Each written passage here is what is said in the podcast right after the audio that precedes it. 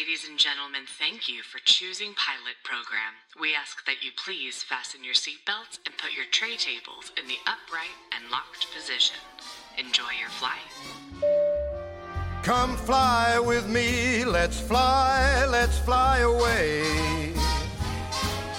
If you can use some exotic booze, there's a bar in far Bombay.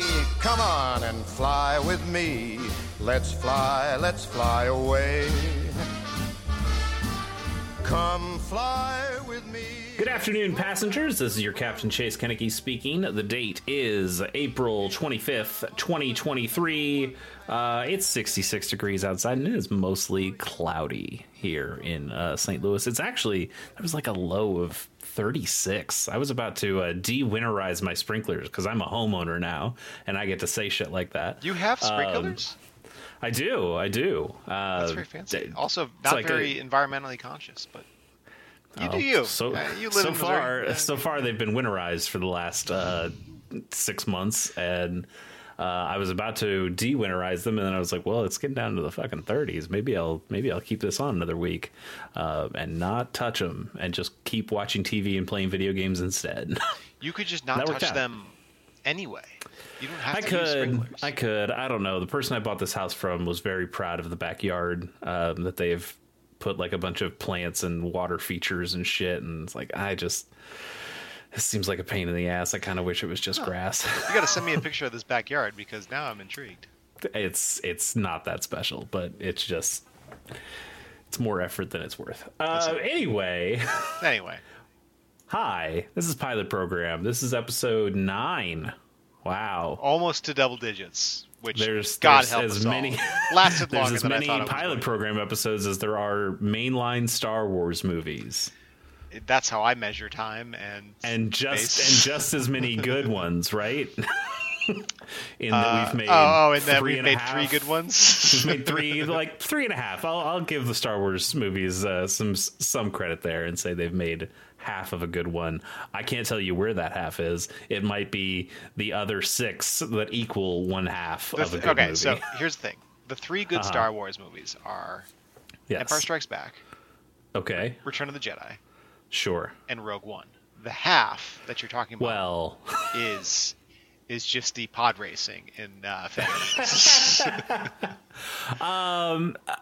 was definitely not where I was going to go. I mean, 4, 5, 6, I think is the easy call. And then I don't know. I thought 7 had some good stuff in it until I realized, oh God, they're just doing the same thing. Yeah, exactly. I also felt duped because I got sucked in and I walked out of that theater being like this idiot. But I don't know. Like, I had a pretty good time with 8 of like, okay, I like the kill your past stuff. Like that's all good. And then I didn't really like Leia floating around. You know what? This is not the forum for that. Someday we'll do Andor or some bullshit or Clone Wars, and then we'll talk about our complete Star Wars. No, we're never doing Mandalorian.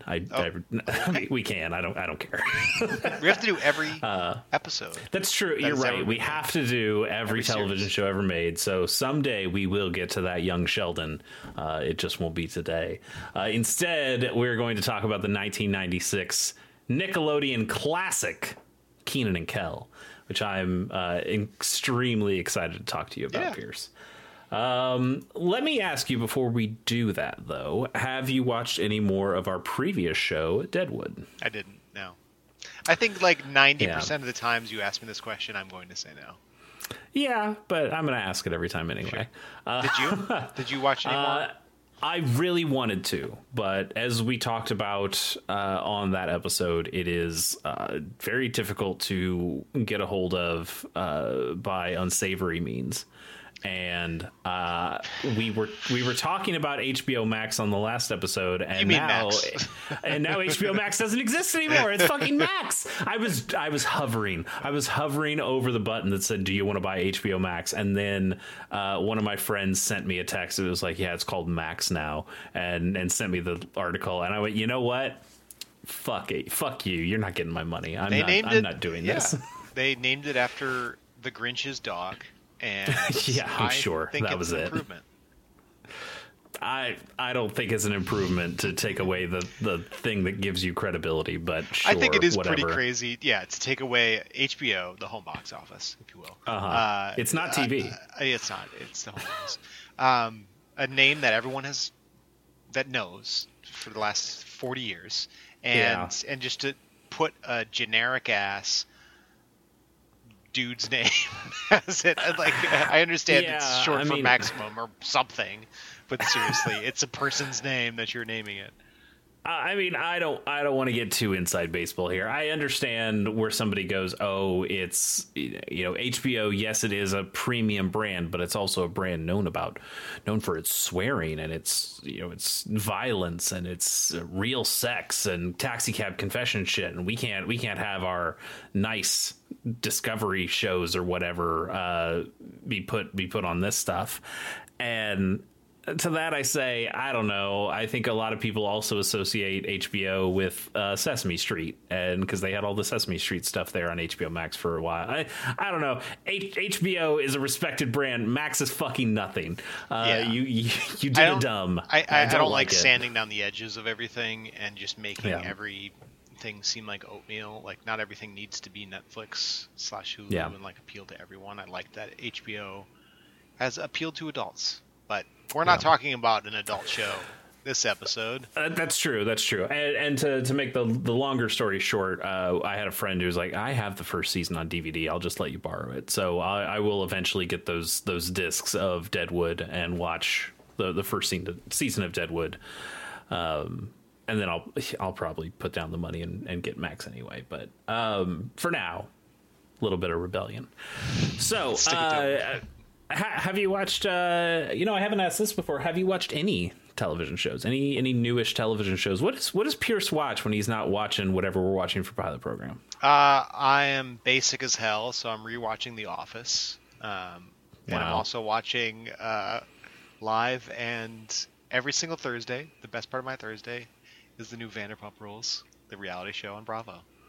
All right. Listen, well, I'm a man with taste. High class man. I feel like refined sensibilities. We had an air of authority on this podcast that we know a little bit about television, and we were going to tell people about it. And now, after hearing the shows that you watch, I feel like we've lost that credibility. I am a father with a demanding job. I watch when I do sit down to watch TV. I'm mostly watching basketball right now because it's playoff season. Sure.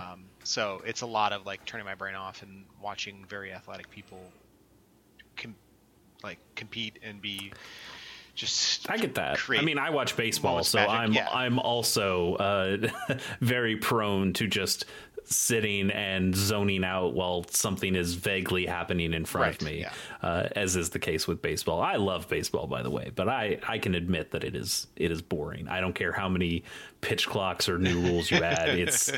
I love the game, but it is still slow and boring as hell, which is why I like watching it on TV, because then I can do something else while it's happening. Okay, that's fine. I mean, you don't have to watch a bunch of cool TV shows. Not that I'm watching cool TV shows. I finished Mandalorian. I watched this last season of Party Down, which is a really good comedy show. They did the kind of reunion season, and I thought that was great.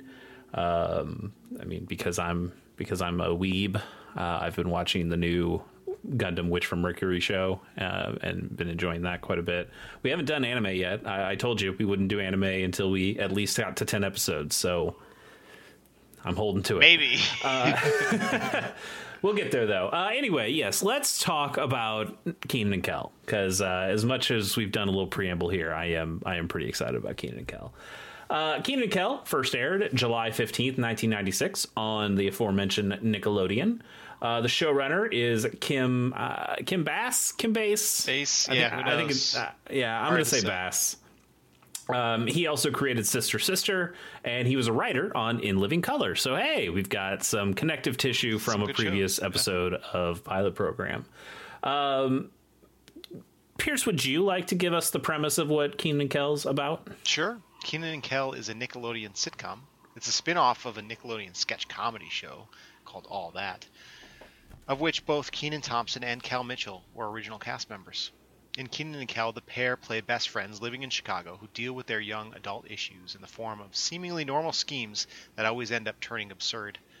The show centers around Kenan's family, as well as his workplace, Rigby's, run by his boss, Chris. Kenan often plays the straight man to Kel's more over-the-top physical comedy. Did you ever watch All That back in the day? I did, yeah. It wasn't something that I set my clock to, but I watched a lot of Nickelodeon when I was growing up, and All That was among the reruns at that point. Yeah.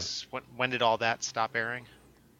Stop airing? Yeah. Well, I don't remember. Is this a thing? It had a revival at one point. Yeah, so it was on the air a lot later, in the 2010s. I think even Kenan and Kel were part of executive 1994 producers. 1994 to 2020. Okay, never mind. I watched All That during the late 90s, which could have been live episodes. You watched the first cast. The original All That cast.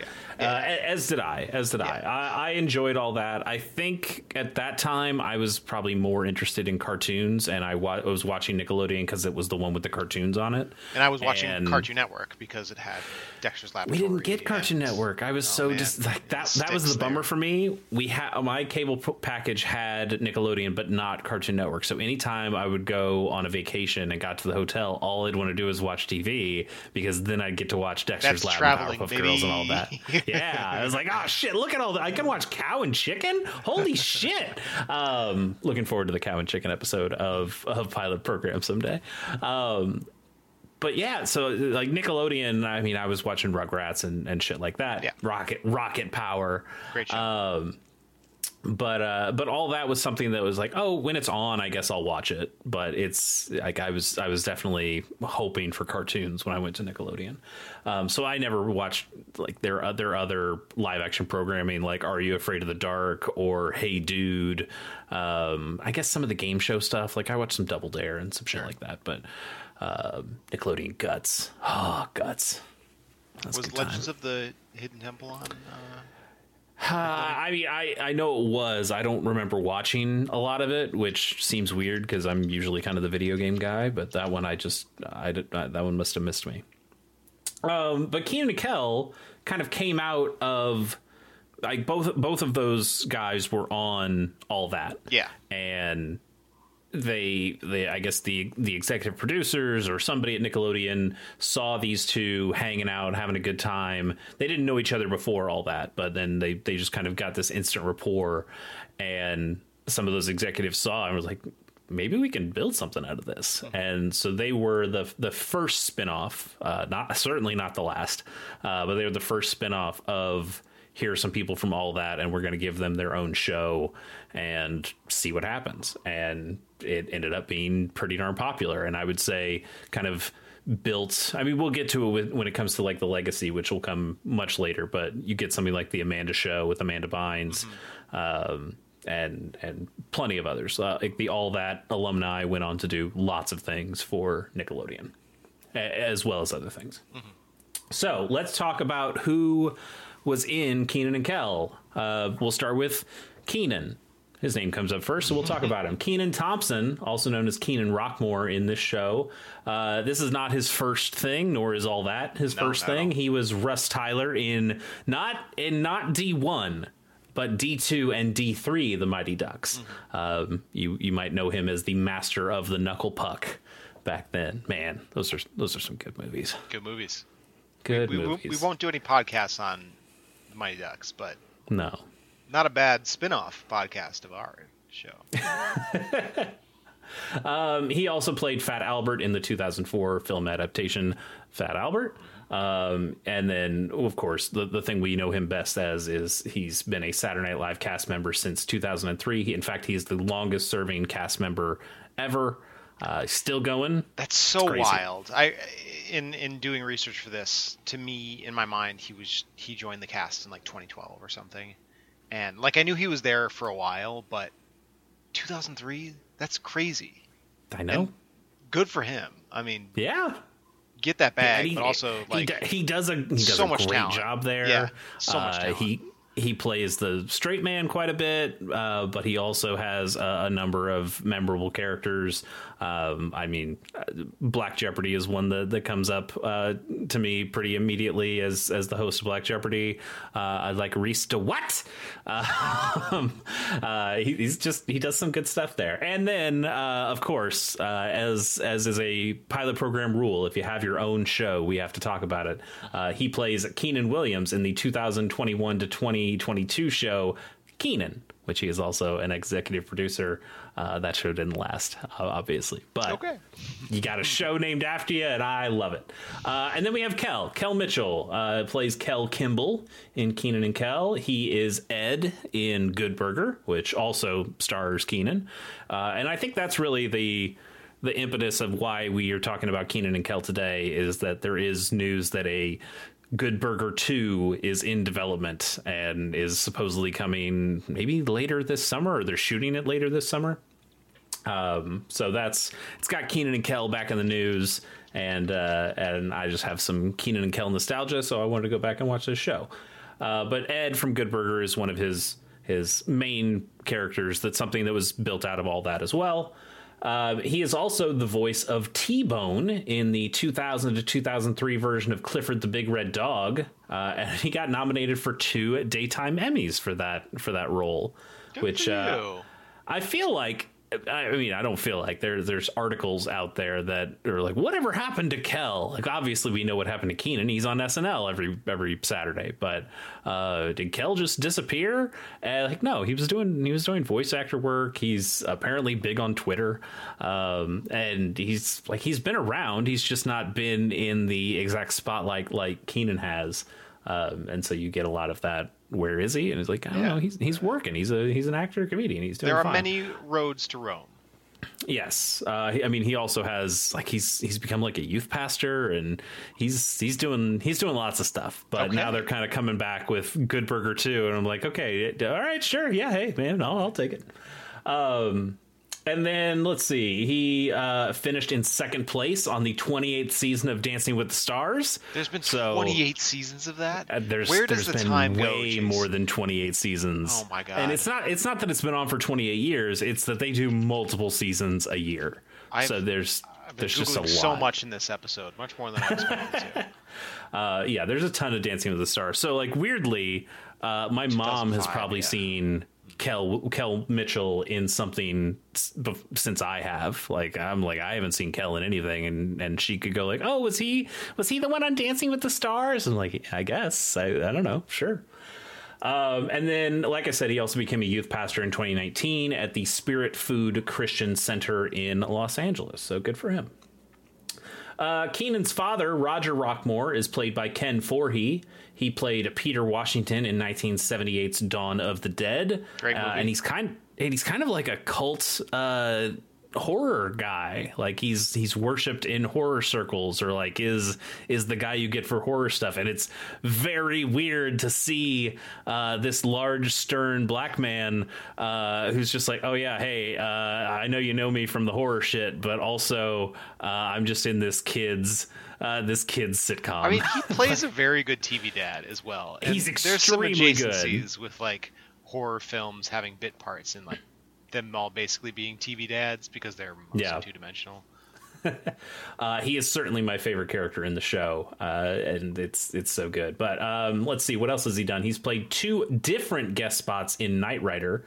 One is a guy named Denton, and then one is a guy named Spider-Man. And I purposely did not look up what this means, whether he actually I mean, it's spelled Spider-Man, like the fucking Marvel character. So did you have this incredibly big, broad black man playing Spider-Man? I cannot imagine. Or is that just like, did Knight Rider make up some guy named Spider-Man and just the copyright didn't matter? I don't know what happened. We haven't done the episode on Knight Rider yet, so we don't really know the whole deal. Well, I don't think it was episode 1, but no, it looks like it was pretty far into the series. He also played Big Joe Grizzly in 2007's Halloween movie.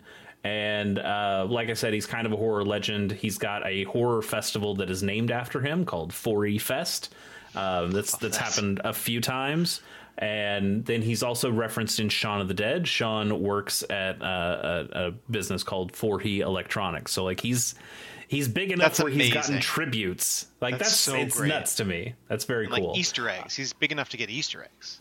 Yeah, yeah. And then on the other side of the coin, you have T.L. Marchand. She plays Cheryl Rockmore, Kenan's mom. Wikipedia only lists 6 roles for her in total, and Kenan and Kel takes up 2 of them because they made a movie at the end of Kenan and Kel that is like its own thing. We'll talk about that a little bit near the end. But like none of her other roles got much... are of much importance. Like they aren't big roles or anything. They aren't even on things that I knew or had heard of. But more importantly for her, she is married to Washington. At that time, it was Redskins. Now it's Commanders linebacker Ravin Caldwell. And she lives in L.A. She just doesn't act anymore. So good for her. So you got like horror legend Ken Forhey, and then she's over here going like, I don't know, I'm married and I have a family and things are fine. Awesome about that, yeah. Like I think that's great. You're in this one iconic role, and then you just live your life, yeah, in relative obscurity. I love that. Sounds good to me. And then we'll talk about 2 other supporting characters here. Vanessa Baden plays Kira Rockmore. She is Kenan's sister, little sister. She played Vanessa on Nick Jr.'s Gullah Gullah Island, which I was a little too old for at that point, but I remember hearing about Gullah Gullah Island, and apparently like that show went on forever. And she's on like 45 episodes of that. She also plays Journey on a web series called Giants, which she is a writer and producer for. She was also nominated for 2 daytime Emmys and won 1 for the series itself. Giants, I looked a little bit into it. I think it's about black culture, and I think it's about Hollywood and how Hollywood affects black culture, which sounds pretty cool. Cool. And then finally, Dan Frischman plays Chris Potter. He is Kenan's boss at Rigby's. He has been Carl Roxy Price on an episode of The Facts of Life. He was Arvid Engen on Head of the Class, which is a show I am unfamiliar with, but I seem to remember is popular. More important for us, he is quote unquote guy on phone in the Seinfeld episode The Mom and Pop Store. Pierce, do you remember The Mom and Pop Store, and do you remember Guy on Phone from that episode? Really? I do not. So I'll tell you, I think when your title is Guy on Phone, I kind of expect you just to be a voice. No, he shows up, like you see him and you're like, oh, fuck, that's Chris from Kenan and Kel.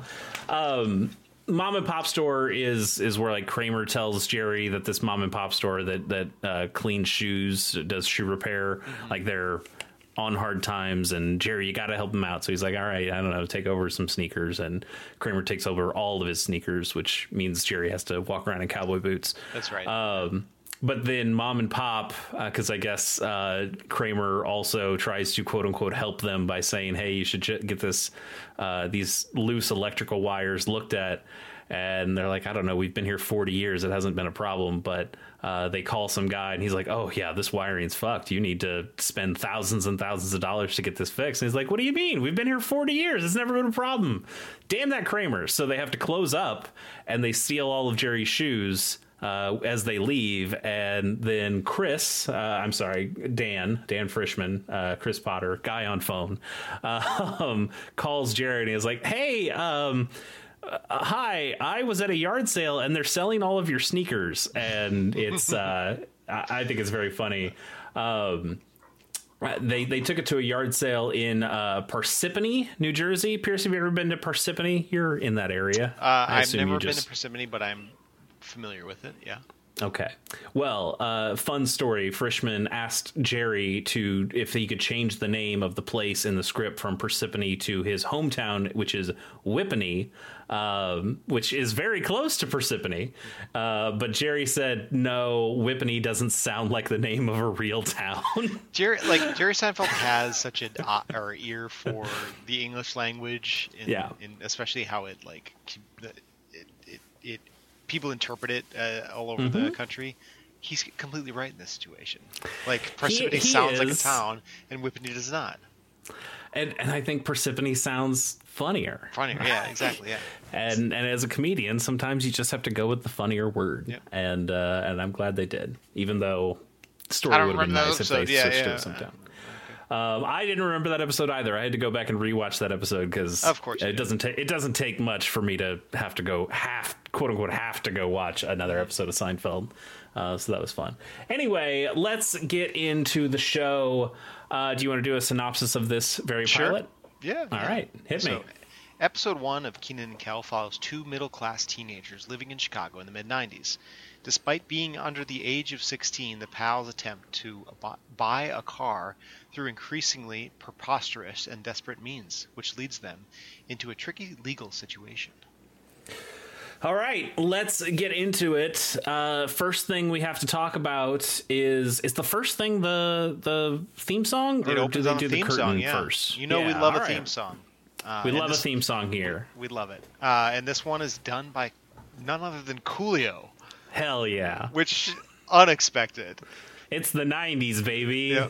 There was a first like flash of Coolio and with his braids and everything, and I was like, "Is that old dirty bastard?"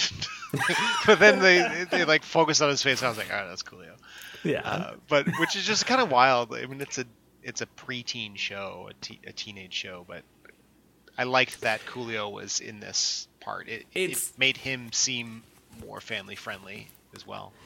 Yeah, I think it's a great theme song. It is, yeah. And yet. I mean, it's not quite Fresh Prince of Bel-Air level. Like, I don't remember the words like I remember the words to Fresh Prince of Bel-Air. But I think there are some good lyrics in here, and it is a good song. The video, like the opening video, feels extremely incongruous with the show itself, in that the opening is like them at Universal Studios, because obviously they just needed to film this where they were, and like, okay, we're already at Nickelodeon Studios in Orlando, Florida, so let's just shoot it here. But it's shot like a hip hop rap music video, and then you get to the actual show. Like they're in a car with hydraulics, and they're bouncing up and down with Coolio in the car and talking about how cool they are. And then the show starts. And they're just dumb fucking teenagers. Yeah, I think it is sort of like a cliche rap video from that time. It's very aspirational. It's very braggadocious. Yeah. But at the same time, yeah. And then they switch to it, and Kenan and Kel are just dorks. They're like teenage dorks that are very relatable, but so far away from what Coolio is rapping about. Like, also, as much as I do like the song, are kids supposed to get some of these references? Like, he mentions the Hardy Boys at one point. He mentions Nancy Drew. I guess Nancy Drew is. I think so. Yeah. Right. Think about the Scholastic's Book Fair during the mid '90s and late '90s. Like, the Hardy Boys and Nancy Drew were everywhere at that time. Yeah, I mean, he also mentions Magic and Kareem when he's talking about like, oh, these dynamic duos, and I'm like, we're in '96. Like, this is peak Bulls dynasty. Yeah, that's true. You could have done Jordan and Pippen. Like, I don't know, maybe it doesn't roll off the tongue as well, but it's fucking Michael Jordan and Scottie Pippen. I think they're a little bit more important, more relevant. I mean, to this audience. But okay, whatever. It's a fun theme song, and it sets the tone of being sort of like this upbeat show as well. Yeah. I think it at least gets you in the good mood.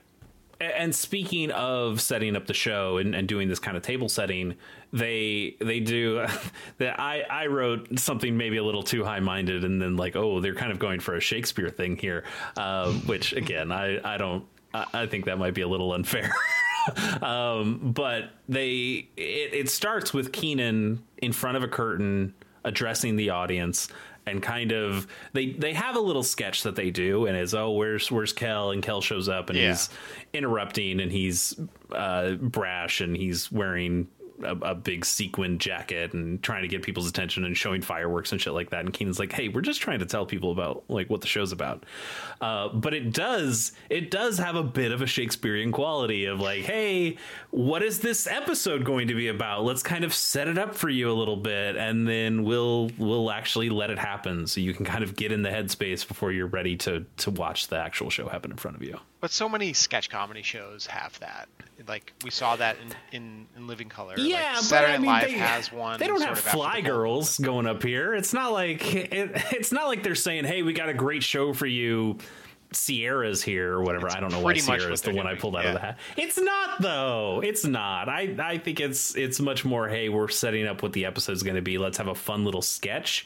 And it's less of them doing like a Saturday Night Live monologue. I feel like those are different things. But I do think they are banking on the recognizability. Is that the word I'm looking for? Of the two stars. Close enough. Like, let's introduce them as the people that you know, which is the people from All That, and let them do their thing on stage. And I'll say, and what I said in the notes also, is Kenan is magnetic on that stage in that opening. Like, he is such a good MC, such a good host, that he seems so seasoned beyond his years, and he is, because he's been on TV for a long time, but he's like 18 at this point, 19, and he seems just born for stardom. He should be hosting the Oscars at some point. I mean, there's certainly some hiccups, and there's certainly some, I don't know, first show jitters, or I mean, it is not like they are putting on this perfect show, but I think you just see the raw talent of both of these guys, and especially the chemistry between them. And we'll talk about one scene in particular where that shines the brightest, but there is, I think you're right. There is certainly a, hey, wow, like, this kid's got something. Like, yeah, it's a little rough around the edges, but like, damn, these two know what they're doing. They can get laughs. They can talk to an audience. They can, like, they've got it. They've, like, there's a charisma here that is undeniable. So let's get into the show. It starts with Kenan working at Rigby's, right? And they're talking about how they. They're trying to go find a car. I guess I don't understand why they're looking for a car. I think there's something about the economy of the script that I actually really enjoyed, and they took the premise that, like, cars are very important to the freedom of a teenager, and they need a car. And, like, I actually don't think a lot needed to be explained beyond that to understand that they want a car. I thought what was funny, and what is a sign of the times, is that Kenan is working at Rigby's, which is like a convenience store, bodega type thing. He's a cashier, stock boy. And Kel just doesn't have a job.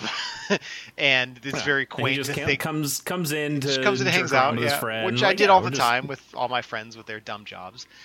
But I think it's very quaint and funny that it's even possible for these two kids who are from, like, middle-class families to just buy a car in the 90s with a part-time job, with one part-time job. So I think that was my first thing. The 90s were a much more prosperous time than now. Yes, the time where you could buy a car with a part-time job. I don't know. I guess maybe it's a little bit cinema sinzing a kids television show, but the idea of, hey, these two kids who are maybe 15, maybe not even 15. I think they're supposed to be 15. Yeah. Like, okay. So they like don't maybe they have learner's permits, I guess. Correct. Yeah. But the idea for me is, like, if you're too young to have a car, what do you guys think you're going to do with this car? It's like the dog catching the mail truck. I'm like, what are you going to do with it when you get it? This is also the 90s where people didn't get in trouble for these crimes. Like, no one got canceled in the 90s. They also seem to be like, oh, well, we're gonna share this car 50-50. I don't know how that works either, because you don't have friends. I guess I don't know why I'm such an apologist for this show, but I looking at your notes and looking at my notes, I was much more positive than you were. I love the show. I'm going to say that I have some things that bug me from a narrative logical standpoint, but I'm having a good time while I'm watching this. And I know that, like, 8-year-old me was also having a great time as he watched this. But I don't know. I come at it as a 33-year-old guy, and I go, how are you going to pay for the insurance? The premise made sense to me in that, like, and this is a very kid thing to do, where it's like, I want a thing, and maybe this is a very 90s thing to do also. I want a thing, and there's a number of, like, ways I'm going to try to get it. and how what follows in the next 5 minutes essentially is a series of get rich quick schemes that I remember having thoughts about but never really following through on as a kid in the 90s also.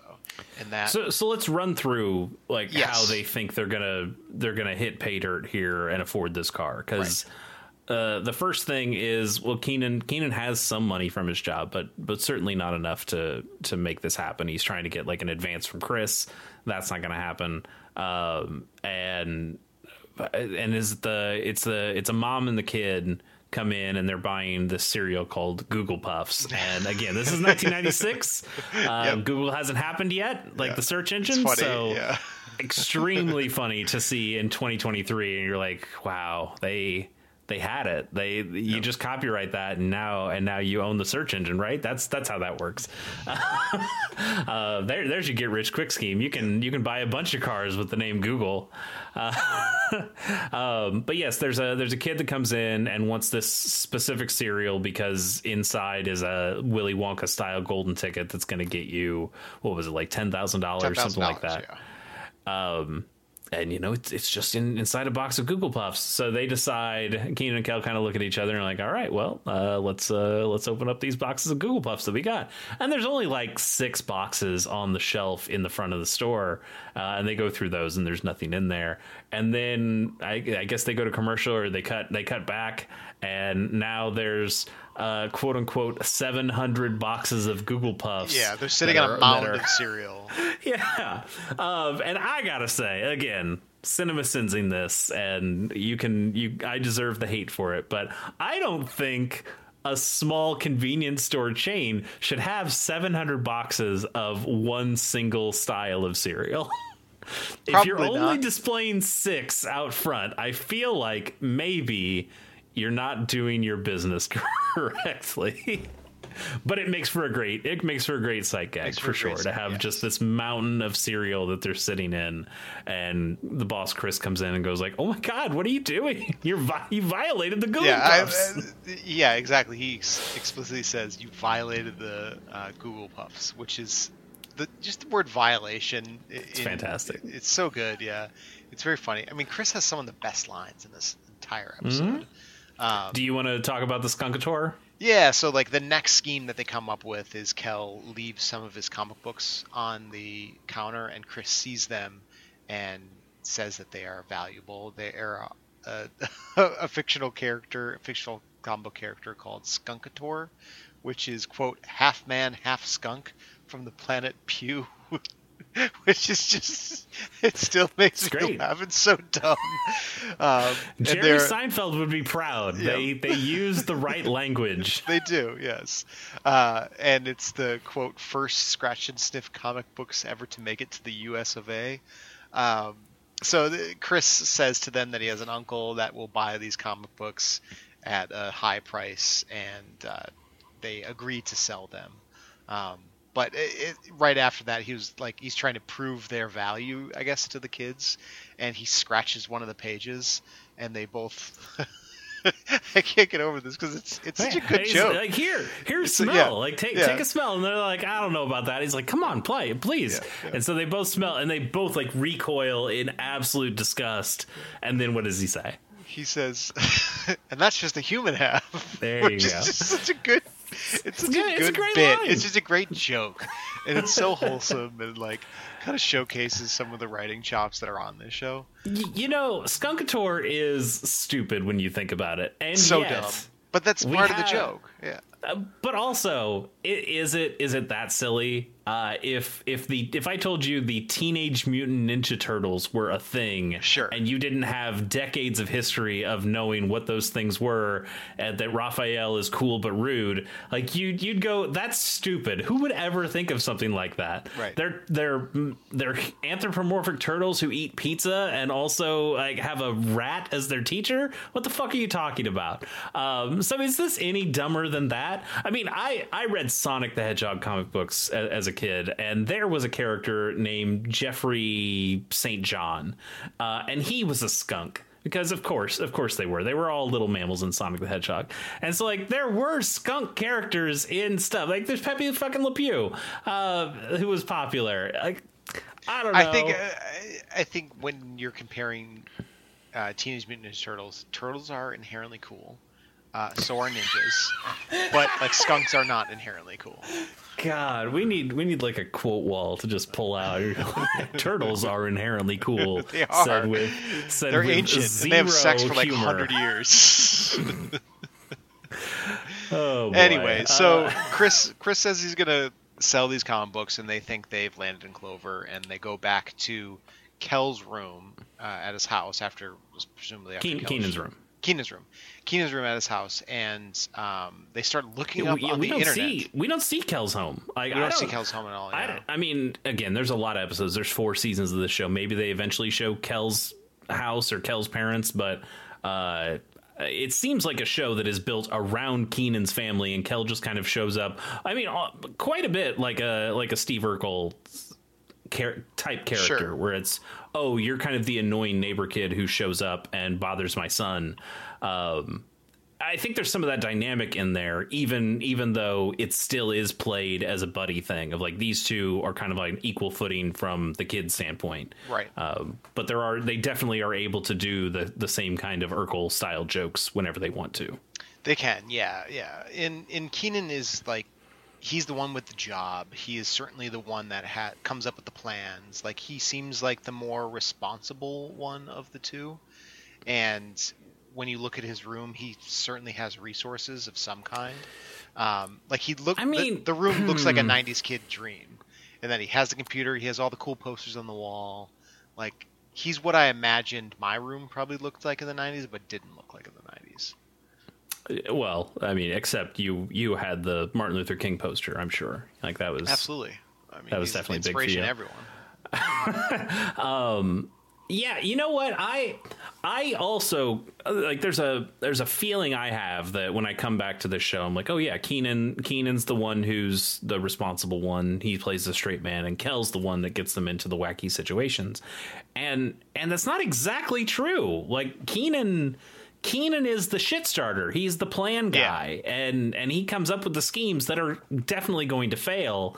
And Kel seems like he's more along for the ride. Like, there's even a point where Kenan is talking about wanting the car, and Kel's like, I don't know, what do we need a car for? That sounds like a way for us to get in trouble. And Kenan kind of has to talk him into it. And I don't know, Kel almost seems like he's just a decent kid who's innocent, kind of a doofus. Yeah. and Kenan is the one who's stringing him along to do this bad shit.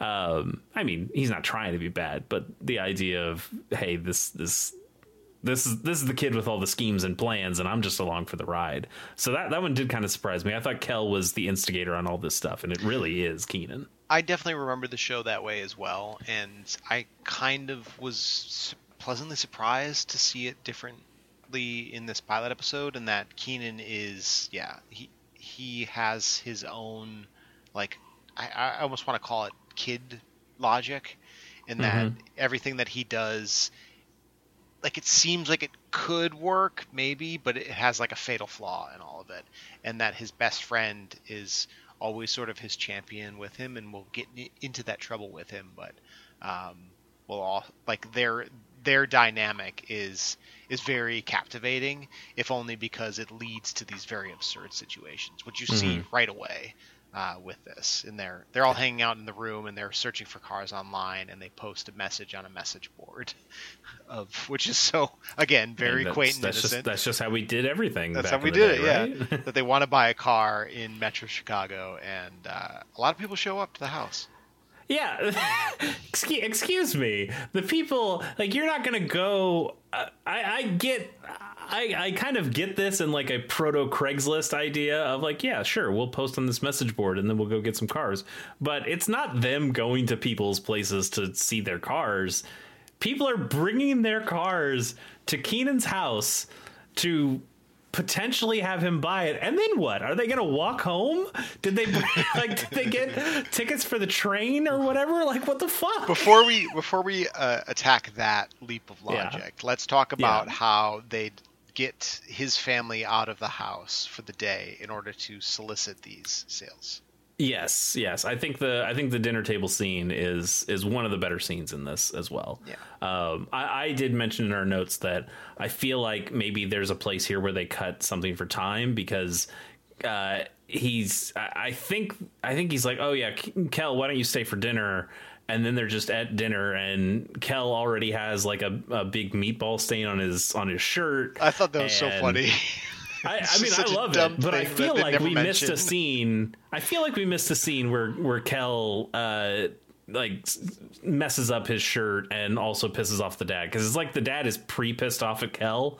He's pissed off at Kel because he's his son's friend staying for dinner when it wasn't planned, and then the fact that Kel has a stain on his shirt just shows the sort of slapstick humor of Kel, and that he spilled it on his shirt. Like, it doesn't need explanation.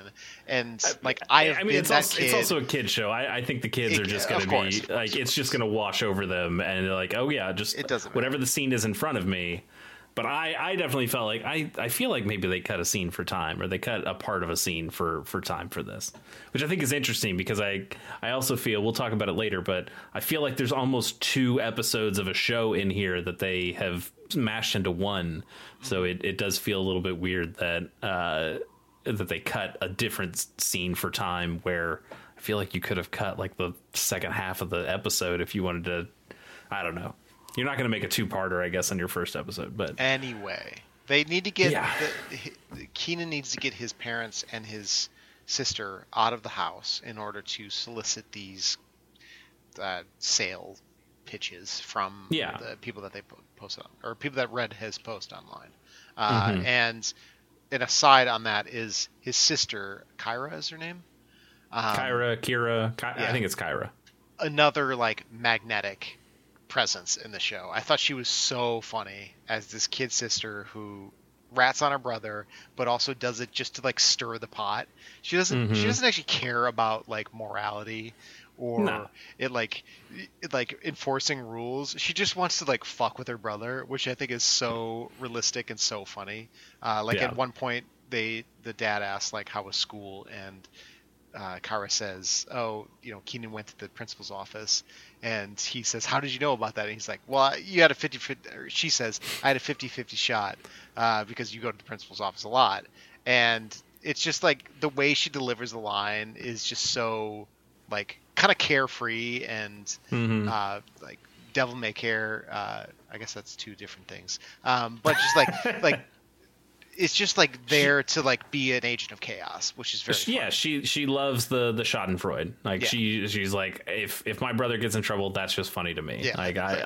I come out better, and this is great. So yes, but as much as she revels in the issues that Kenan can get, she's also madly in love with Kel, and will basically do anything for Kel. And Kel, I mean Kenan knows this and knows how to use this against his sister.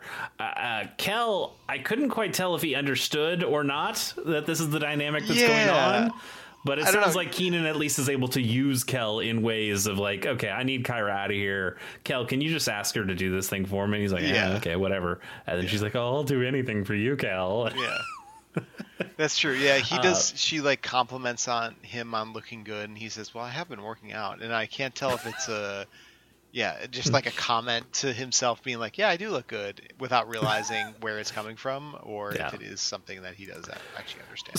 So the plot here is, okay, I need to get my parents and sister out of the house. How are we going to do that? I think this is a really interesting bit of foreshadowing, I guess, that I kind of missed on my first watch, and then when I rewatched it I went, oh, I guess that works.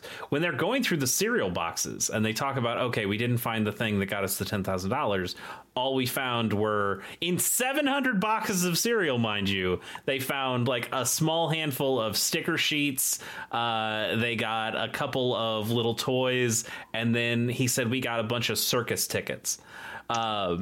And totally missed that. Yeah, I missed it too. But then their idea, and I feel like they missed a scene here. Like somebody was going to have a scene, and then they cut it for time. But the plan seems to be, okay, let's pose as a radio station. and call the house. Not that you have to call the radio station, because that would be too much like the real world. But the radio station randomly calls you, person who's not currently listening to the radio, and the dad answers the phone, and Kel is in the other room as the voice of the radio station. He's also calling on a landline. Pretty sure you can't call the same landline that you're on. Yeah. But again, who cares? So he poses the radio station DJ. And he's like, hey, if you can answer this question, you get free tickets to the circus. How many tickets? Who the fuck cares? Doesn't matter. And he's like, okay, okay. And he sounds super excited about going to the circus. What's with the circus, dude? I guess. And so he's like, all right, what's the question? I'm ready. And the question is, what time is it? And Kenan immediately is like, oh my God, my man is so stupid. Why would you ask a dumbass question like that? But the dad eats it up, and he's like, oh, what time? And he looks at the wife, and he looks at Kira and the wife, and they're like, I don't know. It's like 6:30. He's like, 6:30. And she's like, yeah, you're right. You won. Click. not even how are you going to get these tickets? Exactly. And the father hangs up. It's not like the supposed radio station hangs up and be like, we'll be in touch. It's the father that hangs up. And sometimes that shit don't matter. It's just this is a kid's show. It's a kid's show. This is the first kid show we're doing on Pilot Program, and there is like leaps of logic here that are probably there for convenience. Listen, I have a daughter. She's a year and a half, and I've watched some dumbass kid shows when she's inconsolable, and I just need to put something on, and they don't give a fuck. They'll just like do whatever is convenient to advance the plot and to get those characters into a new pretty environment so that the kids what if there were some pretty colors and there was some noise and this is a little bit more sophisticated than that, but not by much. So yes, they all have somehow gotten these tickets to the circus. I imagine if I had to make the logical leap here, it would be, we'll mail them to you, and then Kenan just put them in the mailbox at one day. That seems that's all like I can think of. Understandable. Them getting the tickets is the least of my concern. Yeah, but it was funny to me on that second watch of them going, all we found were all these circus tickets, and then that it's like, how did they get the circus tickets to even give to their parents? Like that. Well, they found them in the cereal boxes. Now, I don't know why a cereal company is putting tickets to a local circus in their cereal boxes, but I guess again, kid logic. Let's stop. Listen, let's not think about it too hard. I went down our YouTube rabbit hole of people opening sports cards. Sure. Uh-huh. And they stuff those with promotions to like be a kid reporter at the Super Bowl, and they'll put them in expired boxes. Like, but that's also to the fucking Super Bowl. Like, that's a national thing. There are regional cereals. It could be like all over the Midwest. If you're saying that Google Puffs is a Chicago only cereal, maybe that's why Rigby's stocks 706 boxes of Google Puffs at their store is Chicago's own Google Puffs. It's just funny. It's good. I think it's good. It's dumb, but it is like incoherent also, and doesn't make sense. But it does get them out of the house, which is the important thing. So they're about to leave, and Kel comes over, because of course Kel comes over, and he just walks right in.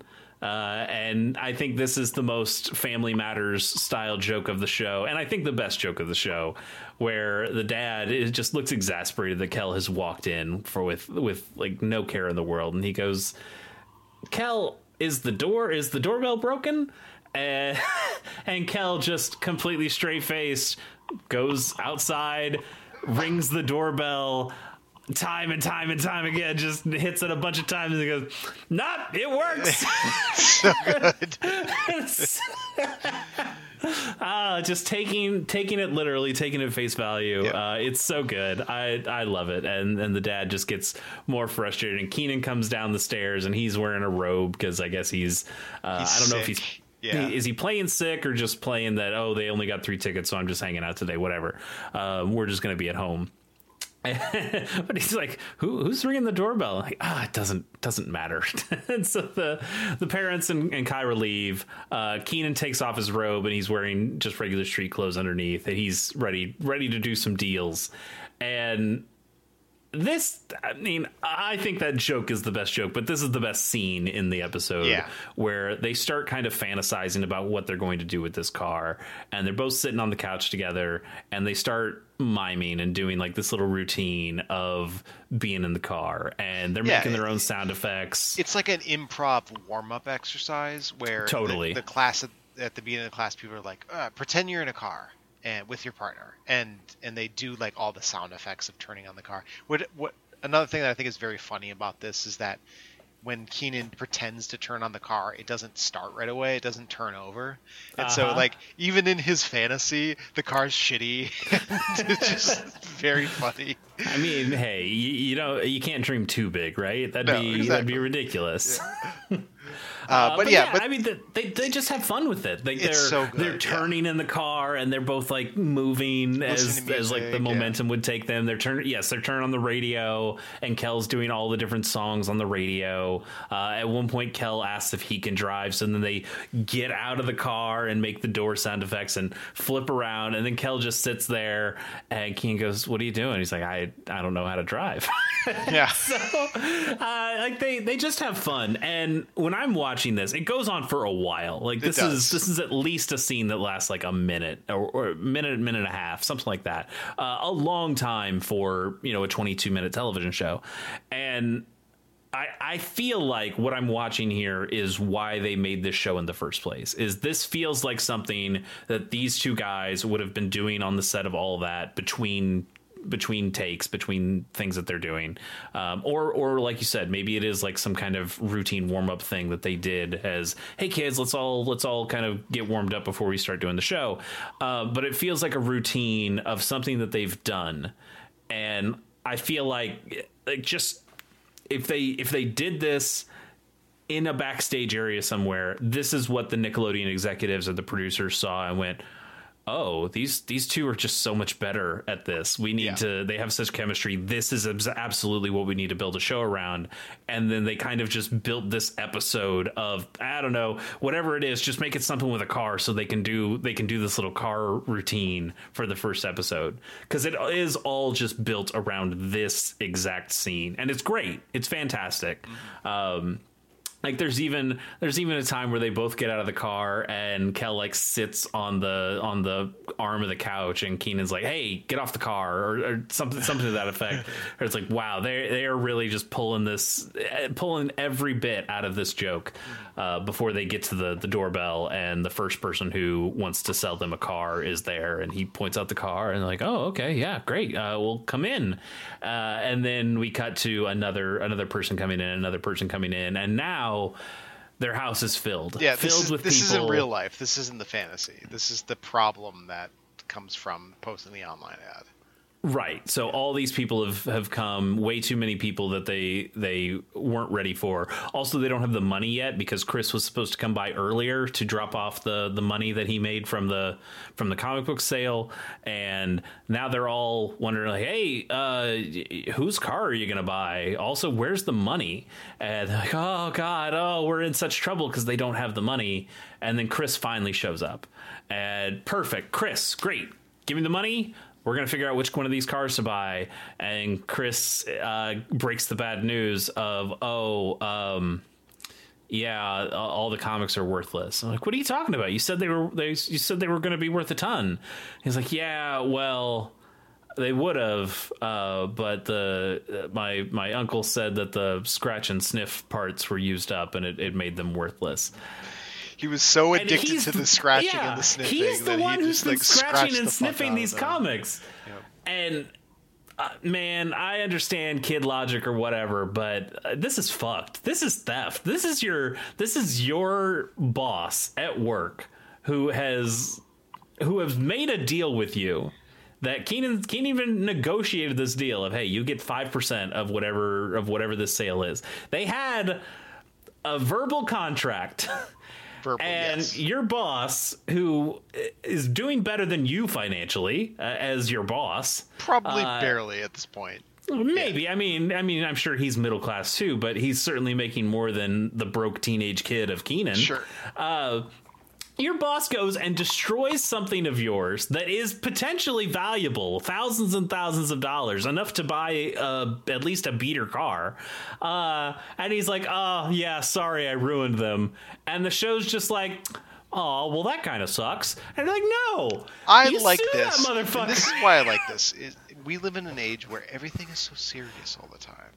And, like, everything is – and I'm not advocating for, like – people being shitty. What I'm saying is that, like, he is someone who they clearly see that cannot control himself, that he loved these comic books so much. Like, Kel didn't think these were of any value before Chris said that they were of value. Sure. And that he just, like, really respected them, and then also just, like, enjoyed the visceral experience of, I guess, scratching and sniffing in them. And they just forgive him immediately. The bigger problem is the mistake that they made, which was posting an online ad to buy a car, and everyone shows up, fills the house with it, and eventually his parents return to see the house filled with a bunch of strangers. I'm just telling you, if I had handed you a first edition holographic Charizard card and I said, Pierce, can you sell this for me? Which you've never done that. I would like you to do that at some point. If I said, Pierce, can you sell this for me, and we'll split the money, 90-10, whatever, and you came back and you said, oh, actually, I just tore the card up and threw it in the garbage, sorry, I would want you to pay me the fuck back. Yeah, but what if I told you that I am incapable of not tearing up Pokemon cards when I receive them? If you're telling me that they knew Chris was a fuck up and they let him take these comic books anyway, I'll agree with you. Sure. Look who absolutely Kenan's best friends with. Kel is a fuck up. I know. Anyway, the least interesting part of this episode is from the car impersonation onward. Yes, and that, like, which to me, like, what are you doing? This should have been the end of the episode, because then you get the classic end of a sitcom. There's a bunch of fucking people in this house. Yep. You don't have the money. Everybody's angry. The doorbell rings and they open the door and it's the parents and Kyra. Why are the parents ringing their own fucking doorbell? Why don't they have keys to their own goddamn house? I don't know, but they ring the doorbell and Kenan opens it and he's like, oh God, and he shuts the door on him. This is it. This is the show. This is your Three's Company moment. Everything has come to a head. Okay, now you just have, now Kenan is in trouble because of the car shit. Kel does something, I don't know, and then we go to credits. That's a show. And they decided, actually, no, it's not the end of the show. What if we had a whole second part of this episode that is a completely different show that just also so happens to be about getting a car? Why'd they do this? So we go back to Rigby's, and Kenan is working, and someone overhears him and Kel talking about buying a car and offers to sell him his car for a very low price of $200 down, $200 later. And he gives, and they look outside and like, you want to sell us that car? We never see the car, but they like, this is apparently a nice car, and the guy is like, oh yeah, it's my mom's car, she can't drive it anymore, and I just need to get rid of it. You guys seem like nice guys, so I'll sell it to you for this incredibly cheap price that this car is absolutely worth more than that. But here, you like doing this, $400. Sure. Yes. In 1996. It would be actually only $769 now.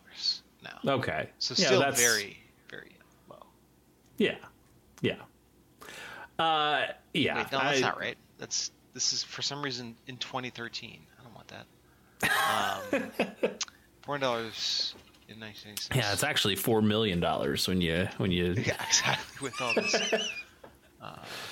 Thanks a lot, Joe Biden, for the inflation. Well, we can't do those jokes because people will misinterpret them for what they are. Sure.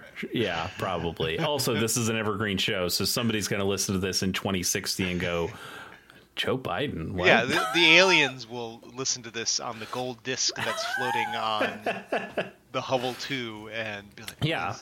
fuck were they talking about? They're like, man, we got to get a hold of this Kenan and Kel show. It sounds great. It sounds great, yeah. Is Netflix still around? These two guys love it. Do you have the math? Do I have to look up the math? No, it is apparently $769. That was correct initially. Okay, that's great. Yeah. So it turns out that this guy is weirdly not on the up and up, and he has in fact stolen this car. He is a car thief, and like any bad thief, he returns to the scene of the crime to try to get the other $200 that he thinks he's going to get from the kids. We can rush through this. They get the keys. They think, oh God, we got this car. A cop comes in and goes like, oh, hey, whose car is this? They try to pass the keys off to Chris. So they're like, hey, we're under 16. We're not supposed to have a car. So Chris is like, yeah, okay, I'll do you a solid. I did ruin thousands of dollars of comic books for you, so I guess this is the least I can do. And he's like, yeah, that's my car. And they're like, oh yeah, that car's stolen. So you're obviously in trouble. So then Kenan has to explain, okay, it's this guy. He's the real thief. He's supposed to come back tomorrow, and we're giving him the rest of this money. So they do a sting operation. The joke here is that they give him kind of a safe word phrase of, once you say, what is it? It's the oh God. Now I feel like Kenan and I have also forgotten the secret phrase. The chipmunk. The chipmunk has pneumonia. Yes, chipmunk has pneumonia. Yes. I think that is it, because they know the pneumonia part because they have to learn it from the parents. Yes, the monkey has a banana. Yeah, and Kenan can't remember it, so he keeps saying the different versions. Yes, he says a bunch of different versions, which the cops, being stupid cops in a kid's show, don't understand. I mean, he's saying weird shit. Obviously, he's forgot the phrase, but we should go in and bust these guys anyway. Of course, they don't think that. They need to hear the actual phrase. So while they're trying to hold up the guy who's come back to try to get the rest of his money, the parents come in and they're talking about having to pick up something because the Kenan's aunt or grandma or something has pneumonia, and he's like, oh, pneumonia, it's the chipmunk has pneumonia. And then the cops come in, they bust the guy, but they also learn, the parents also learned that Kenan was trying to buy a car that was stolen. So now he's in super trouble at that point, and the show's basically over, and we get a nice little outro sketch as well in front of the curtain. And that's it. Again, I think you hit it on the nail there, where this kind of second amorphous half of the episode is just completely downhill from where the episode was going. But I don't know. It worked out. It was fine. It's fine. Yeah. It ties up in the way that kid shows of that time tied up, and that it's like relatively neat. And you can go on to the next plot line, whatever next hijinks that the kids are going to get into. Yeah, it doesn't have anything to do with this episode. I still think it should have ended at Kenan's house. It would have wrapped up like a just a nice bow. All the stories had been told at that point, and then they just decided, I don't know, we still have another 8 minutes. Let's make up a whole new part of the show and just tack it on at the end. But I don't know. It got in there. It worked out. Yep. Let's talk about the. I mean, we both liked it. We liked the show. Yeah, it was fun. It was. It went by faster than I thought it was because I was enjoying myself. Like, mm-hmm. It was good. If you want to watch Kenan and Kel, it is on Netflix now. You can watch the series there. It is also on Paramount Plus if you. That, I guess. I don't know why you'd have that not Netflix, but go for it. Well, I'll tell you why. Is I've looked at a lot of other potential shows that we might do, and there's a lot of stuff on Paramount Plus. Not necessarily that I'd watch on my own, but to watch an episode of for this show specifically. So I don't know. I don't think I'm going to bite the bullet and get Paramount Plus. I'm not even biting the bullet for Max, but. I don't know. There's some good stuff in there. Let's talk about the legacy of Kenan and Kel. Kenan and Kel would run for 4 seasons with 65 episodes in total. Episodes 63, 64, and 65 would kind of get combined into a single final TV movie called Two Heads Are Better Than None. I seem to remember that. I think they go to like the desert, like it's a family trip in the desert. Okay. Something like that. I don't remember that, but I I weirdly remember where I was when I watched that episode. Wow. So I think that was big. The show was quite popular. It won a 1998 Kids' Choice Award for Favorite TV Show. And they ended up getting a lot of guest stars for Kenan and Kel. Bob Eubanks showed up for an episode. Britney Spears. Ever heard of Britney Spears? I know that person. And it also had some crossover events with both Sabrina the Teenage Witch and My Cousin Skeeter. Did you ever watch My Cousin Skeeter? Pierce? Of course, yeah. Yes, I'm a big fan of My Cousin Skeeter. My parents would watch that with me because they... We should absolutely yes. do My Cousin Skeeter sometime on this. Every single episode of well, you're right. Show. You're right. But we should prioritize that one. We'll prioritize. And then, like we said, this show, a spinoff of All That was really popular. It ended up kind of paving the way for future Nickelodeon spinoffs. We talked about Amanda Bynes and The Amanda Show. An actor named Drake Bell was on that, and then he was on Drake and Josh. Drake Bell has been in the news lately for some not so great things. Oh, no, I didn't know that. Yeah, I think he did some bad stuff, but then also, like, most recently, he himself got kidnapped or disappeared for a while, and now just, like, recently showed back up, and he's okay, everybody. I don't know. Yeah, I was a much bigger Josh fan from Drake and Josh. Yeah, Daily Mail, so take it with a grain of salt, because I think this is sure. one of Rupert Murdoch's joints.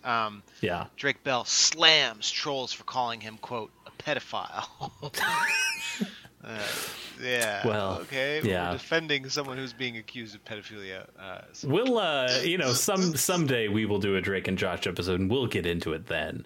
I remember liking Drake and Josh. Yeah. Yeah. I like Drake and Josh, and I specifically like Megan, who went on to herself end up being in iCarly and plenty of other stuff, Miranda Cosgrove. I don't know. That seems like another fun show to talk about, to be able to talk about lots of other shows. Sure. Let's move on here. Famously, both Kenan and Kel auditioned for Saturday Night Live, and Kenan obviously is the one who got the gig. Kel unfortunately did not. They only took one of them, and like we mentioned with something like Clifford, Kel continued working, but there were a lot of articles that came out. There's specifically an Atlantic article that I linked to in our notes and I read through that is literally titled "Whatever Happened to Kel" from Kenan and Kel. There was also a MySpace death hoax about Kel. That he had died, and now R.I.P. Kel, which that seems like the right level of celebrity to make something like that go viral. Right, okay, he's really important to this specific generation, but he's not really important currently. That could get some clicks. And he had to come out on social media. He's like, yeah, no, I'm not dead. I'm here. I'm still doing stuff. I'm around.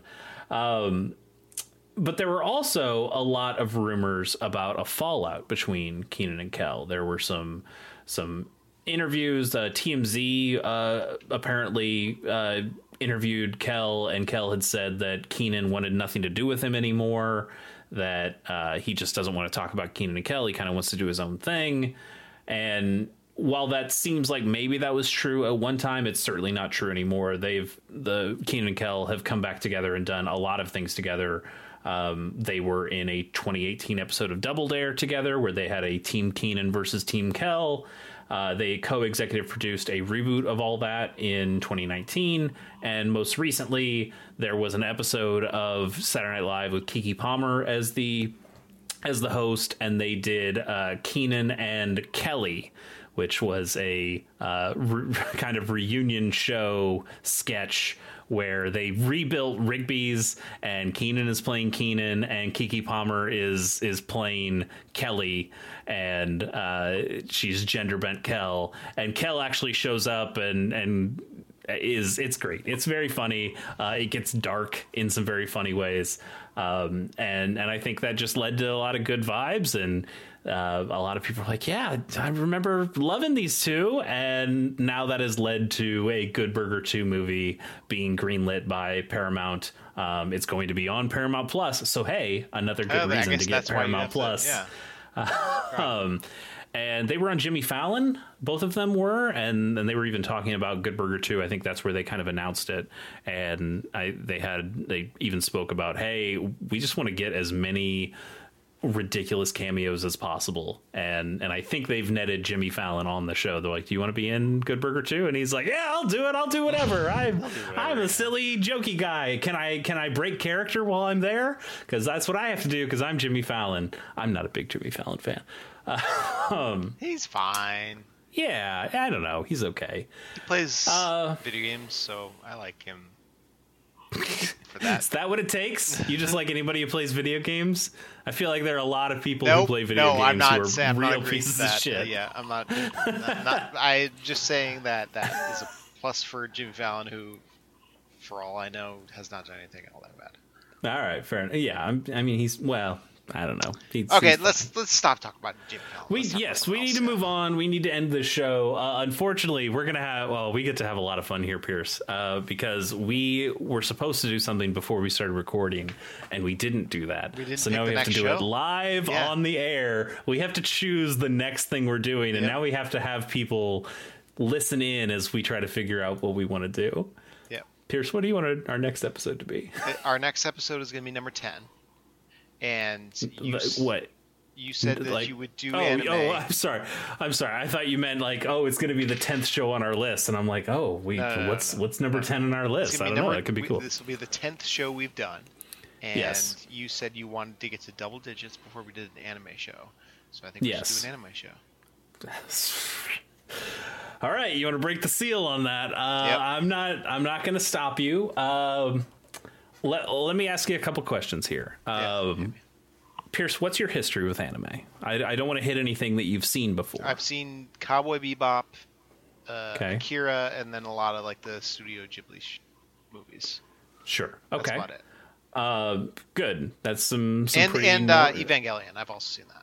Okay. I was going to say that one, not because I think it's some important pick, but as I don't know, that would have worked. I think that has a good first episode, but no, if you've already seen Ava, we won't do Ava.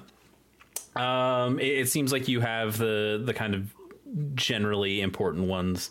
I don't want to do anything too new. Like I don't want to do Demon Slayer or Attack on Titan. Those also feel I want to find something a little bit in here. How would I talk about my my album choice while you okay. So I have this has nothing to do with Kenan and Kel, but it's just an album that I'm really liking right now. It's a 2023 release called Desire I Want to Turn Into You by Carolyn Polachek.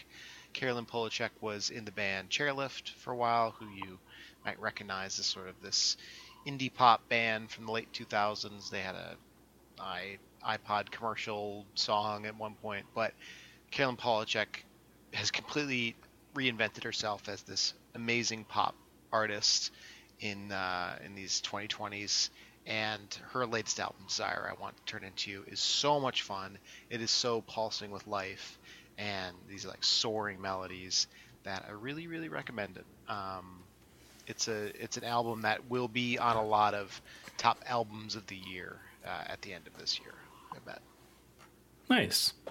Okay, Pierce, I've got two choices for you. Okay. They are two extremely different choices. Okay.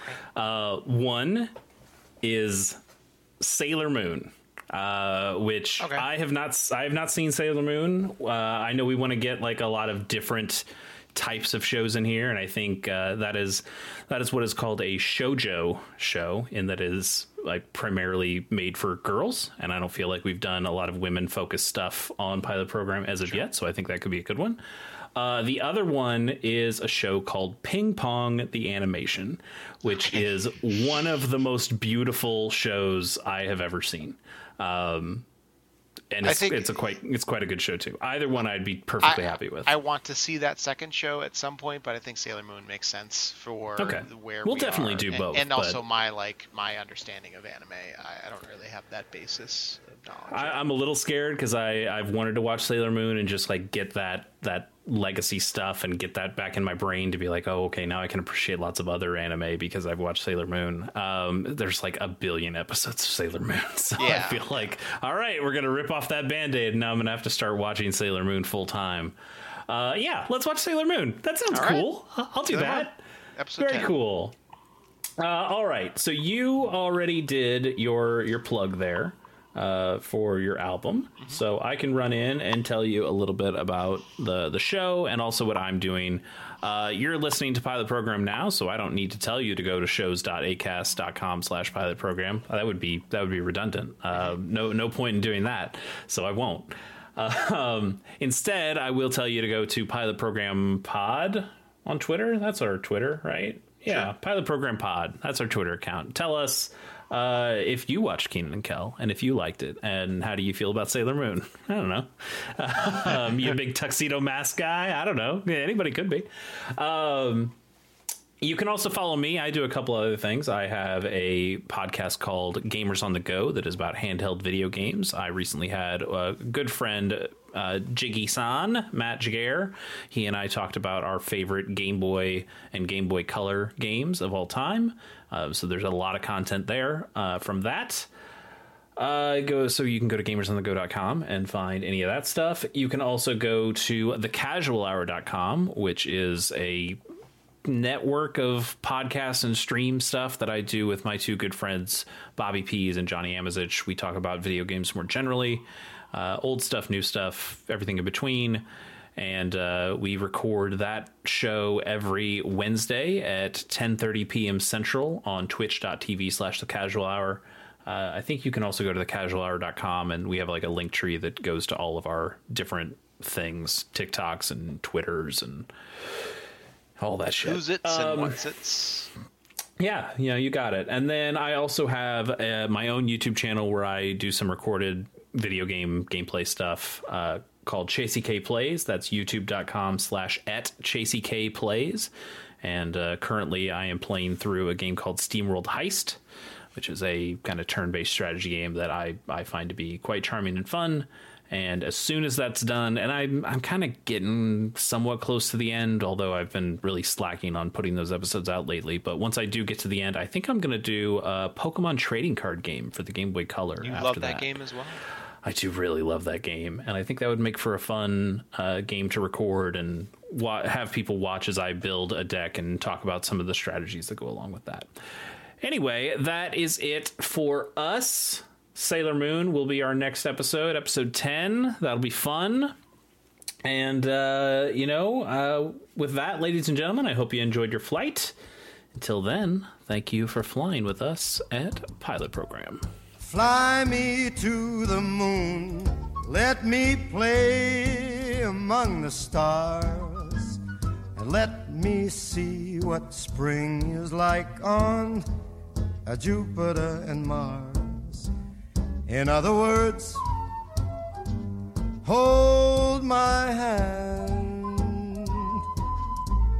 In other words, baby, kiss me.